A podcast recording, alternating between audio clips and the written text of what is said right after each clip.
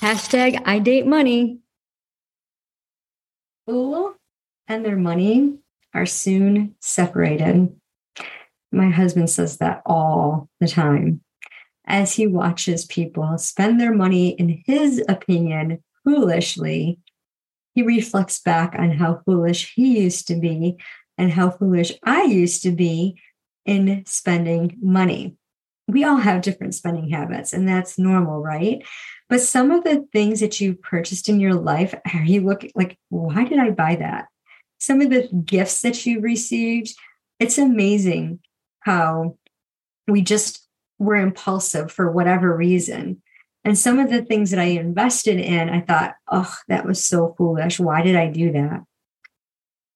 Spending money on things that are not of quality sometimes can be foolish. Sometimes the cheapest way isn't always the best option. But a lot of us think that, oh, this is only $200 versus $400 for a couch, say, for a sofa, right? What are you really getting? And then when you get it, it's like, oh, this is junk. It's so lightweight.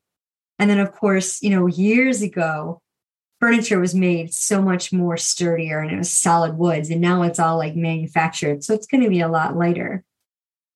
But it's like the heavier the material, the more money it costs. The bigger it is, the more money it costs. So when you can get the same exact item for cheaper because it's on clearance, you waited, it's no longer available. It's like buying a car, right? You buy a brand new car, you're going to pay full price. You wait a year, it's going to be used. That was the norm, but that actually changed in the last couple of years with the pandemic. And it's like, wait a minute, used cars cost more than new cars now? Or that doesn't make any sense. So it's all on our perspective, right? What defines being foolish? And where did this conditioning statement come from? A fool and their money are soon parted. You know, it basically means that when you're foolish with all of your expenses, you're foolish with all of your investments, you're always gambling, always spending, always doing this one thing, you're going to be parted. You and money are going to part. You're not going to have a relationship. And if you truly want to be partners with money, you need to be wise. You need to make wise decisions. Who helps you make that wise decision? You do. You have the answers inside of you. You are a financial genius. But sometimes conditioning statements that are ignored, you know, maybe someone told you to, to tell your thoughts to shut up. Don't ever tell yourself to shut up, okay? you know, unless you're giving yourself a command in golf and you don't want to look up when you go to swing through the ball, don't tell yourself to shut up. When I golf, I say, shut up and sit down. And that helps me remember to keep my head down so I don't stand up while I'm following through on my shot. But being a fool, define foolishness.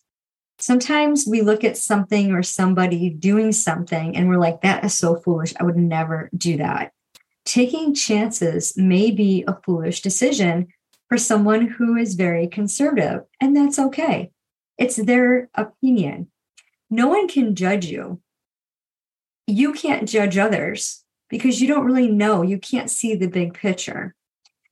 But when you continuously gamble, when you have a thousand dollars and you go sit down and you gamble, you play blackjack, whatever it is, and that thousand dollars is gone and you didn't win anything back, wouldn't it be foolish to sit there and get another thousand dollars to blow? To try to make your money back in hopes to make your money back? To me that would be a foolish decision. You know i don't even like gambling but we do gamble every single day. I come from a whole line of gamblers entrepreneurs who had tons of businesses that you know were always in the startup phase you know never got beyond that five year mark because it's hard let's face it you're a business owner you know the work that's involved and so many of us settle and say, oh, I'm just going to go to work for someone else. It's a steady paycheck. But that someone else is an entrepreneur who's doing all that work, who's built this empire of employees, right? There's always the, the, the top of the line, there's always that ladder movement, right? So thinking about being foolish, money, foolishness, wise, money, partnering with money in a wise way.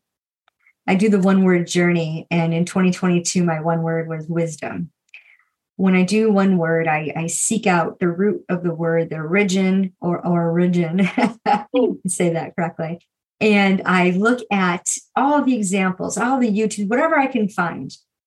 And I'm aware of that word being prominent, seeing it. You know, what you focus on grows, right? So in 2023, my one word is connection. And I was reading a post. Uh, I just was writing a post to promote this podcast, I Date Money. And I used the word connection like three or four times. I'm like, oh, pay attention. Because wise people pay attention and make decisions accordingly based on the thoughts that they receive. They ask themselves a question, they gather the information, they look at the pros and cons, and then hopefully they make a wise decision. But sometimes you might make a foolish decision. And it's okay because we all make foolish decisions. Trust me, made lots of them. But what we want to do is give ourselves grace and to realize, you know what, that investment may not have been the best choice. I should have researched it further. But maybe you took the advice from someone you trusted.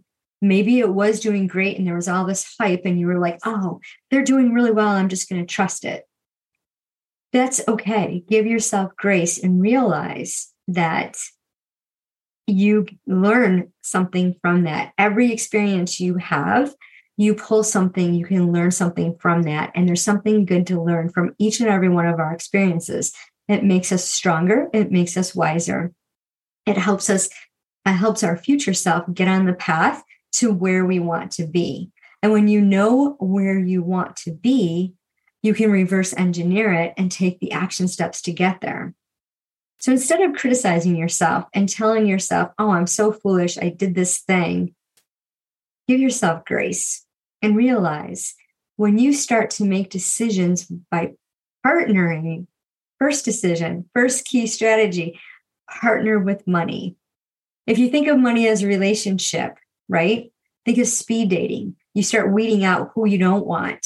There's the spenders, the savers, the hoarders, the investors, these different money personalities. And if you haven't, if you don't know, like if you haven't done a speed dating event, go hop onto my website, idatemoney.com, and check out the, there's play cards there with little uh, two minute videos of you dating money. You can figure out who your money personality is. Who do you want to partner with? And it's okay to be a, a saver. It's okay to be a spender. There's nothing wrong with that our core values dictate what we're going to do, and it's okay. Having that balance, having that partnership with money is always implementing the money strategy that works for you, that's aligned with your core values, so that you can give like you've never given before. I like to say, so you can give like Bezos, invest like Buffett, and splurge like Lady Gaga. Building this beautiful empire, realizing that debt can be used as leverage for you to make more money. It's not always bad. Knowing that I don't like the word budget, but you might. Money strategies that simplify your relationship with money so that you can live in abundance. You can create limitless abundance and leave a beautiful legacy, legacy from the third to the fourth generation. Imagine what it's like to be able to give 10% of your money away or maybe more. Maybe you want to give away more. Maybe you've been the person who's been foolish in the eyes of the of society and you've taken all of your money that you've received and poured it back into your business in hopes that it will multiply and you will make more money. Let me give you a hint.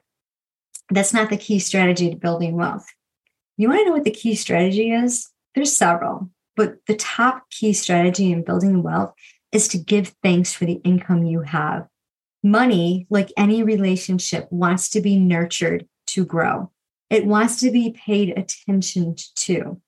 It wants to say, hey, look at me. Look at how great I am. When was the last time you complimented money?